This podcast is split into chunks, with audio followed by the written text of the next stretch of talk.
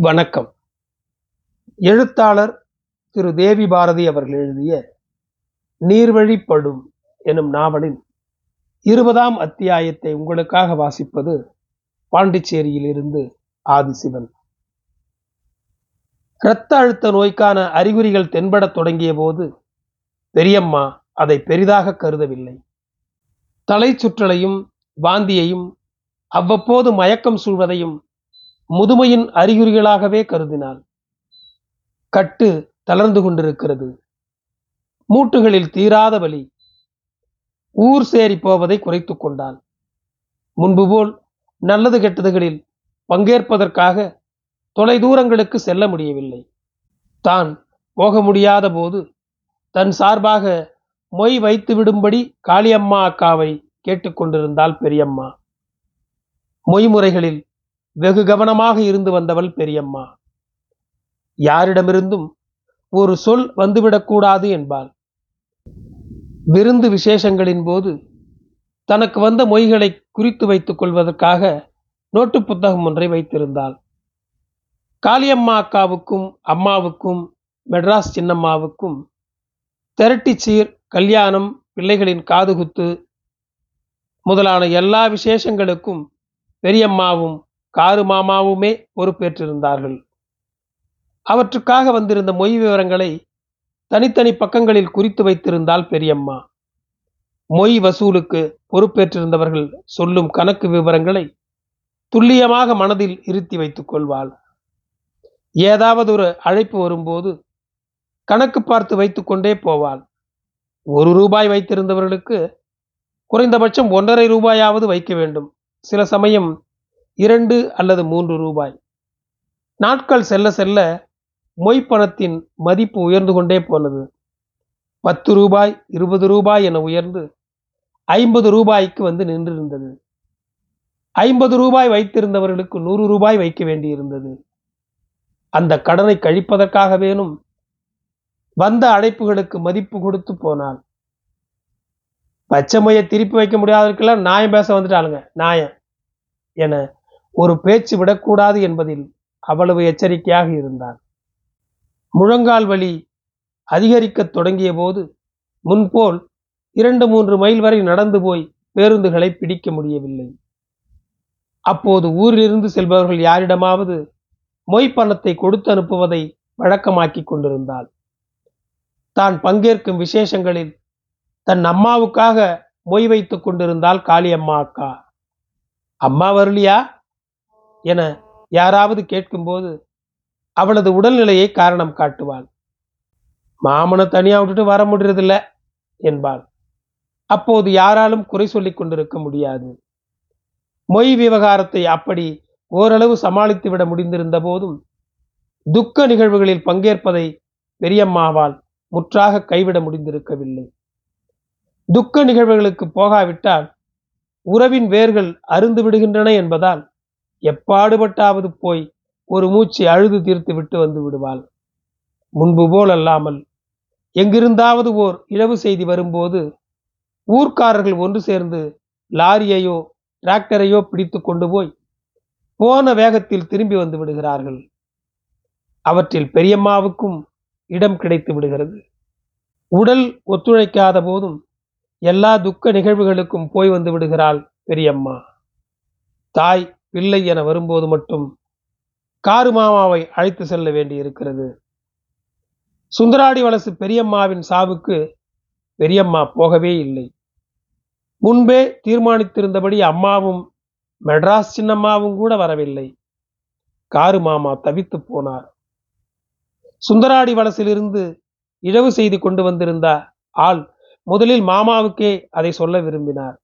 வீட்டை அடைந்து திண்ணையில் தன் கயிற்றுக்கட்டிலில் கால்களை தொங்கவிட்டு உட்கார்ந்திருந்த காரு மாமா செய்தி காதில் விழுந்தவுடன் எழுந்தார்.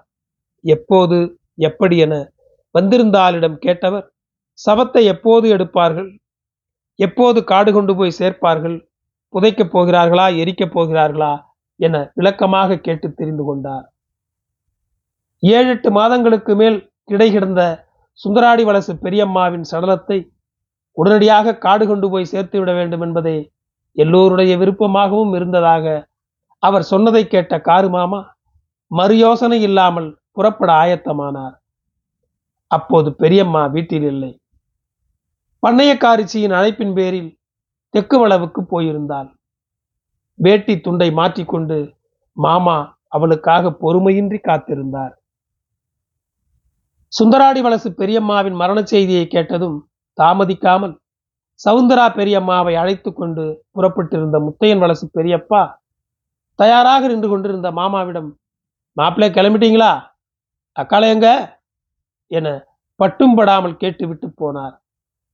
திரும்பி வந்த பெரியம்மாவுக்கு தகவலை சொல்லிவிட்டு அவளுடைய பதிலுக்காக காத்திருந்தார்.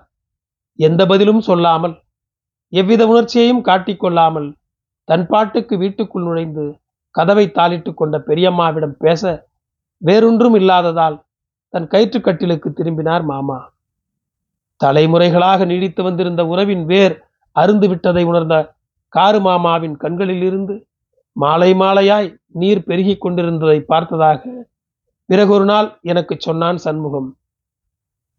ஒண்ணுக்குள்ள ஒன்னா கடந்தவங்களுக்குள்ள அப்படி என்ன பகன்னு எனக்கு புரியவே இல்லை என்ற சண்முகம் தன் அம்மாவின் சாவுக்கு பெரியம்மாவோ அம்மாவோ மெட்ராஸ் சின்னம்மாவோ வராத போதும் காரு மாமா வந்து நின்றதாக சொன்னான்.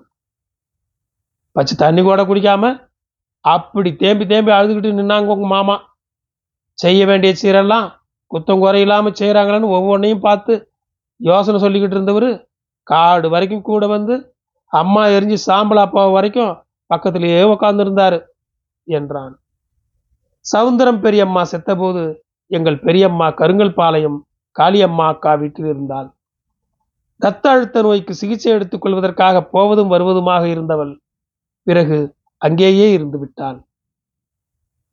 மாமாவை தனியாக விட்டுவிட்டு வந்துவிட்ட கவலைகளிலிருந்தும் குற்ற உணர்வுகளிலிருந்தும் மீள முடியாமல் போகும்போது உடையம்பாளையத்துக்கு போய் குப்பையடித்து கிடக்கும் வீட்டை பெருக்கி சுத்தம் செய்வதும் கற்கள் பெயர்ந்து கிடக்கும் வாசலுக்கு சாணி தெளிப்பதும் மாமாவின் உடைகளை துவைத்து போடுவதுமாக இரண்டு நாட்கள் இருப்பாள்.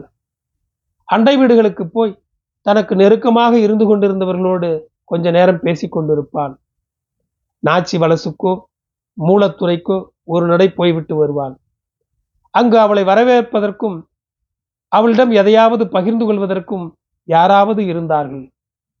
தனக்கும் மாமாவுக்கும் தபால்காரர் கொண்டு வரும் அனாதை பணத்தை எதிர்பார்த்து பொறுமையின்றி காத்திருப்பான். மாதம் ஒரு முறையாவது உடையம்பாளையத்திற்கு வந்து செல்ல அதுதான் காரணமாயிருந்தது. தபால்காரரின் மிதிவண்டியிலிருந்து ஒலிக்கும் மணிச்சத்தத்தை கேட்டவுடன் தெரு முனைவரை சென்று அவரை வரவேற்று அழைத்து வந்து திண்ணையில் உட்கார வைத்து அவர் கொண்டு வந்திருக்கும் பணவிடைத்தாளில் தன்னுடைய கைரேகையை வைப்பாள். மாமாவின் கைரேகையை பெற்றுத் தருவாள். தலா பத்து ரூபாய் வீதம் அவருக்கு இருபது ரூபாயை கொடுத்து அனுப்புவாள் ஈரோட்டிலிருந்து மாமாவுக்காக வாங்கி வந்திருந்த பொருட்களுக்கான பணத்தை கணக்கிட்டு அதை எடுத்துக்கொண்டு மீதியை பைசா சுத்தமாக கணக்கிட்டு மாமாவிடம் தந்துவிட்டு அப்போதே புறப்பட்டு போய்விடுவாள். சில சமயங்களில் அவள் வந்து சேர்ந்த அதே நாளில் கூட தபால்காரர் வந்து விடுவார். அப்போது பெரியம்மாவால் தன் வீட்டை கூட்டி பெருக்குவதை தவிர வேறெதுவும் செய்ய முடியாமல் போய்விடும். ஈரோட்டில் அவளுக்கு நல்ல மருத்துவர்கள் இருந்தார்கள். கவனித்துக்கொள்ள பேத்தியும் அவளது கணவரும் இருந்தார்கள். பேரன் இருந்தான். மருத்துவமனைக்கு அழைத்துச் செல்ல காளியம்மா அக்காவின் வீட்டில் இரண்டு சக்கர வாகனங்கள் இருந்தன. பாட்டு கேட்பதற்கு டிரான்சிஸ்டர் இருந்தது. பேரனிடம் இருந்த டேப் ரெக்கார்டில் இருந்து காலத்தின் நினைவுகளை மீட்டும் பாடல்களை கேட்க பெரியம்மாவுக்கு முடிந்தது. சில நாட்களுக்கு முன்புதான் காளியம்மா அக்காவின் கணவர் தொலைக்காட்சி பெட்டி ஒன்றை வாங்கியிருந்தார். நடு கூடத்தில் மேசை ஒன்றின் மீது ஒரு செல்ல பிராணியைப் போல் கால்களை மடக்கி உட்கார்ந்திருந்த அந்த கருப்பு வெள்ளை தொலைக்காட்சி பெட்டியை அதிசயமாக பார்த்து கொண்டிருந்தாள். தன்னை போல் யாரு மற்றவர்களுடன் பேசுவதற்கு அதற்குள் எண்ணற்ற மனிதர்கள் இருந்ததை பார்த்தால் பெரியம்மா. கனவில் பேசுவதைப் போல அவர்கள் அவளுடன் பேசினார்கள் பாடினார்கள் ஆடினார்கள். காடுகளுக்கும் மலைகளுக்கும் ஆறுகளுக்கும் குளங்களுக்கும் அவளை அழைத்துச் சென்றது அந்த சிறிய பெட்டி. அதன் வழியாகவே அவள் முதன் முதலாக கடலை பார்த்தாள். அதன் வழியாகவே அவளால் புலி சிங்கங்களையும் மான் மயில்களையும் யானைகளையும் ஒட்டகங்களையும் பார்க்க முடிந்திருந்தது. அந்த சிறிய தொலைக்காட்சி பெட்டியின் தோள்களை பற்றி கொண்டு ஏழு கடல்களை தாண்டி மலைகளை தாண்டி சென்று நாடு நகரங்களை பார்த்தால் பெரியம்மா. அந்த அதிசயங்களிலிருந்து அது உருவாக்கி தந்த பரவசங்களிலிருந்தும் விடுவித்துக் கொண்டு அவளால் உடையம்பாளையத்துக்கு திரும்பி செல்ல முடியவில்லை. அப்போதுதான் யாருமே அற்றவராகவும் கைவிடப்பட்டவராகவும் தன்னை கருதி கொள்ள தொடங்கியிருந்தார் காரு மாமா அத்தியாயம் இருபத்தி ஒன்று. ராசம்மா அத்தையையும் குழந்தைகளையும் தேடி கண்டுபிடிக்கும் முயற்சியில் ரகசியமாக ஈடுபட்டு கொண்டிருந்த காரு மாமாவுக்கு அவர்கள் பழனியில் இருப்பதாக நம்பகமான தகவல்கள் கிடைத்திருந்தன. பழனிமலை அடிவாரத்தில் முடி காணிக்கை செலுத்தும் இடத்தில் அவள் தென்பட்டதாக குழந்தைக்கு முடி காணிக்கை செலுத்துவதற்காக போய்விட்டு வந்திருந்த மயில் ரங்கத்து வாசி ஒருவர் சொல்லியிருந்ததால் பேருந்தை விட்டு இறங்கியதும் வேறெங்கும் போகாமல் நேராக அங்கு போயிருக்கிறார்.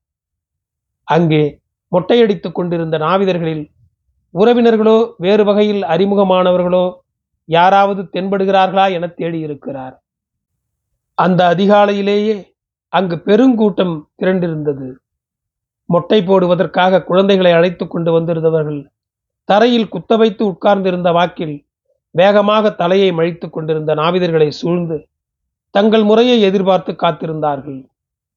அந்த பெருங்கூட்டத்தில் தவற விட்டு விடாமல் இருக்க வேண்டுமென தங்கள் குழந்தைகளை இருக பற்றி பிடித்து கொண்டிருந்தவர்கள் நம்ம சின்ன கவுண்டருக்கு சீக்கிரம் அடிச்சு விட்டு அனுப்பினா தேவையில்ல இந்த கூட்டத்தில் வச்சிருக்க முடியல என தென்பட்ட ஒவ்வொரு நாவிதனிடமும் கேட்டுக்கொண்டிருந்தார்கள் மிரண்டு போயிருந்த குழந்தைகள் பெருங்குரல் எடுத்து அழுது கொண்டிருந்தன. மேலே மலையுச்சியிலிருந்தும் அடிவாரத்திலிருந்தும் படிகட்டுகளிலிருந்தும் பழனியின் மற்ற எல்லா தெருக்களிலிருந்தும் சந்துகளிலிருந்தும் ஓயாது ஒழித்துக் கொண்டிருந்த அரகர அரகர அரோகரா அரகர அரகர அரோகரா அரகர அரகர அரோகரா சத்தங்கள் குழந்தைகளின் அழுகுரல்களை குறுக்கிலும் நெடுக்கிலும் வெட்டி சென்றன. கூடத்தில் எழுபது எண்பது நாவிதர்கள் தென்பட்டார்கள். அந்த எண்ணிக்கை இன்னும் அதிகமாக தொண்ணூறு நூறு நூற்றி ஐம்பது அல்லது இருநூறாக கூட இருக்கலாம் என நினைத்தார் காரு மாமா. நாவிதர்கள் இயந்திரங்களைப் போல் தென்பட்டார்கள். எந்த சத்தத்தையும் காதில் போட்டுக் கொள்ளாமல் சம்மனமிட்டு உட்கார்ந்திருந்த தாய் மாமன்களின் மடியில் திமிரிக் கொண்டிருந்த மண்டைகளை மூர்க்கமாக பற்றி கிண்ணத்தில் இருந்த நீரை தெளித்து சடை பிடித்து கிடந்த மயிரை ஓர் அரக்கு அரக்கி கத்தியை சூழவிட்டு கொண்டிருந்தார்கள். கண்மூடி கண் திறப்பதற்குள் மொத்த முடியையும் மழித்தெறிந்துவிட்டு அடுத்த மண்டையை பற்றி கொண்டார்கள். மழித்தெடுக்கப்பட்ட முடிக்கற்றைகளை சேகரிப்பதற்கு அந்த கூடத்தில் பத்து பன்னிரண்டு வயதுடைய ஏராளமான சிறுவர்களும் சிறுமிகளும் இருந்தார்கள். விளக்கு மாற்றை கையில் வைத்து கொண்டிருந்த நடுத்தர வயதை கடந்த பெண்களில் சிலர் மயிர் கூட்டி கொண்டிருந்தார்கள். சிலர் தண்ணீர் கொண்டு வந்து நாவிதர்களின் கிண்ணங்களை நிரப்பிக் கொண்டிருந்தார்கள். கூடத்தின் ஒரு மூலையில் சந்தனத்தை குடைத்து வைத்துக் கொண்டிருந்த சில பெண்கள் மழிக்கப்பட்ட ஒவ்வொரு மண்டைக்கும் பூசிவிட்டு கிடைத்த சில்லறை காசுகளை வாங்கி தங்கள் சுருக்கு பைகளுக்குள் திணித்துக் கொண்டிருந்தார்கள். அவர்களுக்குள் ஒருத்தியாக ராசம்மா அத்தை அங்கு தென்படக்கூடும் என நினைத்தார் காரு மாமா. சூழ்ந்திருந்த அந்த பெரும் கூட்டத்தை ஊடுருவிக் கொண்டு நுழைந்து வெகு நேரம் அலைந்து தென்பட்ட ஒவ்வொருவரையும் கூர்ந்து பார்த்து அடையாளம் காண முயன்றார். வருடங்கள் கடந்திருந்ததால் அத்தையின் தோற்றத்தை நினைவு கூறுவதற்கு திணறினார். மிக சிரமப்பட்டு யோசித்தபோது அவரது மனதில் நிழல்களாக அலைந்து கொண்டிருந்த வருடங்களுக்கு முந்தைய அவளது தோற்றங்களில் சில நினைவுக்கு வந்தன. மகன் சுந்தரமும் மகள் ஈஸ்வரியும் வளர்ந்து ஆளாகியிருப்பார்கள் என நினைத்தார். சுந்தரத்துக்கு பதினாறு பதினேழு வயது பூர்த்தியாகி இருக்கலாம் அப்படியானால் அவன் அங்கே முடி காணிக்கை தரும் அந்த கூட்டத்தில் கத்தியும் கல்லுமாக உட்கார்ந்து கொண்டு யாருக்காவது முடி வாங்கி கொண்டிருக்கலாம். ஈஸ்வரி மயிர் கூட்டுபவராகவோ தண்ணீர் ஊற்றுபவளாகவோ சந்தனம் தடவி விடுபவளாகவோ இருக்கலாம். கிடைக்கும் சில்லறையை வாங்கி சுருக்குப்பையில் முடித்துக் கொள்பவளாக இருக்கலாம் என நினைத்தார் மாமா. எவ்வளவு முயன்றும் அவர்களது அப்போதைய தோற்றத்தை மாமாவால் கற்பனை செய்ய முடியவில்லை. வருடங்களுக்கு முந்தைய அவர்களது பால்யத்தின் சித்திரங்களைத் தவிர வேறெதுவும் தோன்றவில்லை. ஒவ்வொருவரையும் கூர்ந்து பார்த்து கொண்டு நின்றார். பிறகு சில அடிகள் நகர்ந்து வேறொரு கோணத்திலிருந்து பார்த்தார். ஆற்றாமையுடன் பெருமூச்செறிந்தார் நீர் கசியத் தொடங்கியிருந்த கண்களை உருமாலையால் துடைத்துக் கொண்டார். தொடர்ந்து வழிந்து கொண்டிருந்த வியர்வை முகத்திலும் தாடி மீசைகளிலும் முதுகிலும் படர்ந்திருந்தது. மாமா அது பற்றிய எவ்வித கவனமும் கொள்ளாமல் அந்த கூட்டத்தினிடையே அலைந்து கொண்டிருந்தார். அந்த பெரும் கூட்டத்தினிடையே ஆற்றாமையுடன் அலைந்து கொண்டிருந்த மாமாவின் தோற்றமும் பார்வையும் அங்கிருந்தவர்கள் சிலருக்கு சந்தேகத்தை ஏற்படுத்தி இருக்கிறது. கத்தியால் மயிரை மழித்து கொண்டு அவரை கண்காணிக்க தொடங்கியிருந்தார்கள் அங்கிருந்த நாவிதர்கள். பதற்றமடைந்திருந்த இளம் வயது நாவிதன் ஒருவன் தன் கத்தியை அடப்பத்துக்குள் செருகி வைத்துவிட்டு எழுந்து வந்தான். திடகாத்திரமான தோற்றம் கொண்டவனாயிருந்த அவனை எங்கோ பார்த்திருக்கிறோம் என நினைத்த மாமா அந்த இளைஞனை கூர்ந்து பார்க்க தொடங்கி இருக்கிறார் அந்த பார்வை இளைஞனின் சந்தேகத்துக்கு வலுவூட்டி இருக்கிறது ஆத்திரத்துடன் மாமாவின் தோள்களை பற்றி தள்ளிக்கொண்டு கூடத்தின் பின்புறம் நாவிதர்கள் சிறுநீர் கழிப்பதற்காக ஒதுக்கப்பட்டிருந்த புதர்கள் சூழ்ந்த காலி இடத்துக்கு கொண்டு சென்றான். கூடத்தில் இருந்த மேலும் இரண்டு நாவிதர்களும் மயிர்கூட்டும் பெண்களில் இருவரும் பின்தொடர்ந்து வந்திருக்கிறார்கள். மனப்பிறழ்வுக்கு உள்ளானவராகவோ திருடனாகவோ வைத்தியக்காரனாகவோ மாமா அவர்களுக்கு தோன்றி இருக்கிறார் அவர்களில் ஒருவர் எடுத்த எடுப்பில் கை நீட்டவும் செய்திருக்கிறார். பெண்களில் ஒருத்தி ஆர்டானியே எதுக்கடா இங்க பொம்பளை பிள்ளைங்க இருக்கிற இடத்துல வந்து சுத்திக்கிட்டு இருக்கிற? என காரு மாமாவின் முடியை கொத்தாக பற்றி உலுக்கி இருக்கிறாள் அந்த இளைஞன் கொடுத்த ஒற்றை அடியில் மாமாவின் உதடுகளிலிருந்து ரத்தம் கசிந்திருக்கிறது. எந்த எதிர்ப்பும் காட்டாமல் சரிந்து கீழே உட்கார்ந்த மாமா தன் சாம்பல் பூத்த கண்களால் எல்லோரையும் பார்த்திருக்கிறார். பெருகும் கண்ணீரை துடைத்து கொள்ளக்கூட தோன்றாமல் தன்னை பற்றியும் ராசம்மா அத்தையை பற்றியும் குழந்தைகளை பற்றியும் செட்டியை பற்றியும் தான் அங்கு வந்ததற்கான காரணங்களை பற்றியும் ஒரு கதை போல விவரித்திருக்கிறார். கேட்டுக்கொண்டிருந்த போதே அந்த நாவித இளைஞன் குற்ற உணர்வுக்குள்ளாகி இருக்கிறான். கண்ணீர் மல்க மன்னிப்பு கேட்டவன் பிறகு மாமாவை அழைத்து கொண்டு ராசம்மா அத்தையையும் குழந்தைகளையும் தேடி மலையடி வாரத்தில் இருந்த பூஜை பொருள்கள் விற்பனை கடைகள் கொய்யாப்பழம் விற்பவர்கள் பூ விற்பவர்கள் பிச்சைக்காரர்களால் நிரம்பியிருக்கும் மலைப்பாதை என எல்லா இடங்களிலும் அலைந்து திரிந்திருக்கிறான். தான் குடியிருந்து வந்த காரை பூச்சற்ற சிறிய வீட்டுக்கு அவரை அழைத்து சென்று அவரை குளிக்க செய்து சாப்பிட வைத்து தன் வேட்டிகளில் ஒன்றை கொடுத்து உடுத்தி கொள்ள செலவுக்கு கொஞ்சம் சில்லறை காசுகளை கொடுத்து எல்லாவற்றையும் மறந்துவிட்டு ஊருக்கு போய் ஓரளவுக்கேனும் நிம்மதியாக தன் கடைசி காலங்களை கழிக்கச் சொல்லி அறிவுறுத்தி அனுப்பியிருக்கிறான். பேருந்து நிலையத்தை நோக்கி நடந்து கொண்டிருந்த போது மலையுச்சியிலிருந்து ஒழித்துக் கொண்டிருந்த முருகனின் மணி சத்தத்தையும் பக்தர்கள் எழுப்பிய முழக்கங்களையும் கேட்ட மாமா நம்பிக்கையை மீட்டெடுத்துக் கொள்ள முயன்றார். யாராவது தன்னை பின்தொடர்கிறார்களா என ஒரு பார்வை பார்த்துவிட்டு எதிர் திசையில் கோயிலை நோக்கி நடந்து அடிவாரத்தை அடைந்து படிகட்டுகளில் கால் வைத்தபோது அவர் மனம் ததும்ப தொடங்கியிருந்தது. ராசம்மா அத்தை தன் இரண்டு குழந்தைகளோடும் முருகனின் அந்த சன்னதியில் தென்படுவார் என நினைத்தார் மாமா. அதை பற்றிய கற்பனைகளில் மூழ்க விரும்பினார். ராசம்மா அத்தை செட்டியோடு போனபோது ஈஸ்வரிக்கு ஏறத்தாழ பத்து வயது. இப்போது வளர்ந்திருப்பாள். தோற்றம் மாறி இருக்கும். வயதுக்கு வந்திருப்பாள். அத்தையைப் போலவே திடகாத்திரமான உடல் கொண்ட அவளை இப்போது அடையாளம் காண முடியாமல் போய்விடுமோ என நினைத்தார் மாமா. அவளுக்கு கல்யாணமாகி இருந்தால் அந்த கற்பனை மாமாவை நிலைகுலைய வைத்தது. கண்களை மூடி அப்படியே அந்த படிகட்டுகளுக்கிடையே தென்பட்ட உபய மண்டம் ஒன்றில் உட்கார்ந்து விட்டார். புகையிலை துண்டு ஒன்றை அதக்கிக் கொண்டார். அரகரா அரகரா அரோகரா. பழனிமலை முருகனுக்கு அரோகரா. கந்தனுக்கு அரோகரா. மயில் வாகனுக்கு அரோகரா. அரகரா அரகரா அரோகரா. குழந்தைகளின் பேரில் முருகனுக்கு அர்ச்சனை செய்ய வேண்டும் என நினைத்தார் மாமா. அவர்களை தன்னால் கண்டுபிடிக்க முடிந்தால் அதற்கு முருகன் துணை இருந்தால் ஒரு மொட்டை போட்டுக் கொள்ளலாம் என நினைத்தார். அப்படி நடந்தால் அது தன் வாழ்க்கையில் என்னென்ன மாற்றங்களை ஏற்படுத்தக்கூடும் என யோசிக்க முற்பட்டார். ஈஸ்வரியை தனது மருமகளாக்கிக் கொள்வதற்கு முன்பு எங்கள் அம்மா அவருக்கு கொடுத்திருந்த வாக்குறுதியை நினைத்து கொண்டார். இப்போது இந்த சூழ்நிலையில் தங்கை பின்வாங்கி விடுவாளா என யோசித்தார். அவள் மகன் படித்திருக்கிறான். வெகு சீக்கிரத்திலேயே அரசாங்க வேலை கிடைத்துவிடும். சுந்தரத்துக்கு மெட்ராஸ் சின்னம்மாவின் மகள் ராஜியை கட்டி வைத்து விடலாம். அவளை கட்டிக்கொண்டு சுந்தரம் அங்கே மெட்ராஸுக்கு போய் நல்லதாக ஒரு பார்பர் ஷாப் வைத்துக்கொண்டு கௌரவமாக பிழைக்கட்டும். அல்லது மூன்று பேரோடும் இங்கே இந்த முருகனின் காலடியில் இருந்து விடலாம். முடிக்காணிக்கை செலுத்த வந்து கொண்டிருப்பவர்களின் எண்ணிக்கை பெருகிக் கொண்டிருந்தது. ஏதாவது ஒரு சலூன் கடையில் மயிர் வெட்டி பிழைத்துக் கொள்ள முடியும். நாவிதனுக்கு வேலைக்கா பஞ்சம். சுந்தரத்துக்கு கூட தொழில் கற்றுக் கொடுத்து விடலாம். ஒரு ஆறு மாதத்தில் பழகிவிட மாட்டானா? இரண்டு நாற்காலிகளை கொண்டு எங்காவது ஒரு கடையை வைத்து உட்கார்ந்து கொண்டால் கௌரவமாய் பிழைத்துக் கொள்ளலாம். என் அப்பனே முருகா பழனிமலை ஆண்டவனே எங்களை காப்பாத்து.